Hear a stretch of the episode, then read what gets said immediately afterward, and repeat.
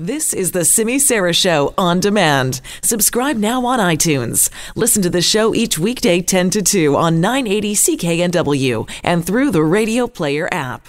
All right, let's get you updated now on the big story of the day. There's still lots of questions about what Canada and the United States plan to do with these Boeing 737 MAX 8 planes. They are still in the air, but really just in North America at this point, it sounds like. To talk more about this, though, we're joined by aviation expert Howard Slutsken. Howard, thank you very much for joining us. Hi, Simi, not a problem. Okay, let's talk about this. Like when you hear what's happening around the world, what do you think Canada should do at this point?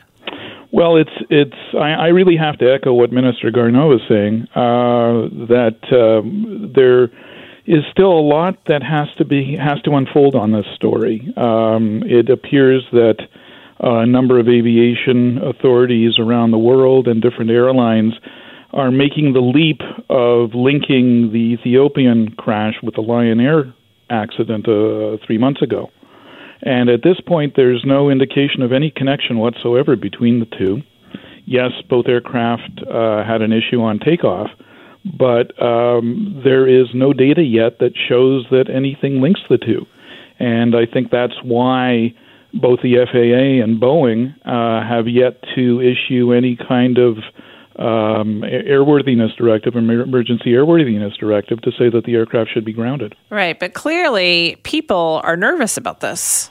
Yes, they are, and and that's uh, something that uh, individuals will have to decide whether they believe that there's an issue with this aircraft or not. At this point, eh, the jury's still out. You know, you, you just can't connect the two.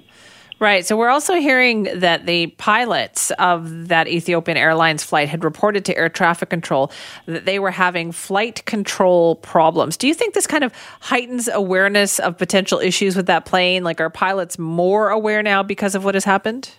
Uh, I, pilots are are safety conscious from the second they step on the aircraft, and anything that happens during any phase of flight um, uh, is going to be a concern and they're trained to deal with any kind of issue that comes up. Um, what happened on the takeoff of the Ethiopian flight until the data recorders and the and the uh, voice recorders are analyzed, we really won't know. Uh, whether other pilots are worried about it, well, I certainly can't speak about right. what they th- they're thinking. But I guess from a customer service standpoint, if you were an airline, what would you do at this point?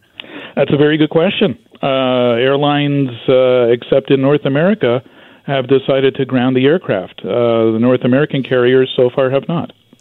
Right. Okay. So this is this is like one of the, I would say the biggest kind of problems to hit the aviation industry in a long time, isn't it? Yeah, in in many years, I think that the the last time something this severe occurred was way back when, when the Douglas DC-10, the McDonnell Douglas DC-10, uh, had some issues with um, uh, the baggage hold and also uh, on uh, very tragically a loss of an engine on takeoff. But that was more of a maintenance issue than anything. How technical, Howard, has flying become? well, pardon me. Just have a look at the flight deck of any of the new aircraft. Uh, they're very sophisticated. Uh, in large part, they're flying computers. The amount of software that's designed into the flight control systems is rather remarkable. Um, it's all there to help the pilots, though the pilots monitor a lot of the the operations, and uh, uh, it it makes things smoother and more comfortable for the passengers by having this automation on board, and safer in large part. The number of planes flying are far more than than ever before, and uh, the this this issue with the Max is uh, it's tragic. There's no question, but whether there's a direct link between uh, the automation that's on board an aircraft and what's happening here still has to unfold. There's still some analysis, I think, analysis that still has to come out of the Lion Air accident. And in the meantime, uh, Boeing has announced that they are making uh, software revisions to the flight control system. Uh, as a result of the Lion Air accident. Yeah, what do you think? What else do you think Boeing should do? I mean, clearly this is getting away from them. Uh, it seems that it is around the world. The biggest question I have right now is whether everybody else on the planet has lost their faith in uh, Boeing and the FAA. Uh, you know, I I don't know. I really don't know what Boeing's going to do. It's uh, it, it they're they're really stuck right now because they're saying everything's fine, and other regulators and other airline customers are saying, well, you know what, maybe it isn't.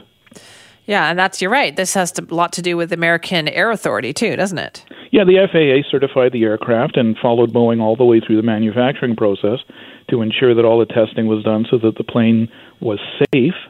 Uh, and uh, part of what happened, uh, what unfolded with the Lion Air accident, was that there was software in the flight control system that it seems that the pilots, um, uh, for whatever reason, uh, didn't realize that they could override it, and uh, that may be part of the issue from, or it certainly looks to be some yeah. part of the issue from the Lion Air accident. Whether that's the case in the Ethiopian one, we still don't know. All right, Howard, thank you so much for your time. You're welcome, Simi. That is Howard Slutsken, aviation expert, talking about this issue.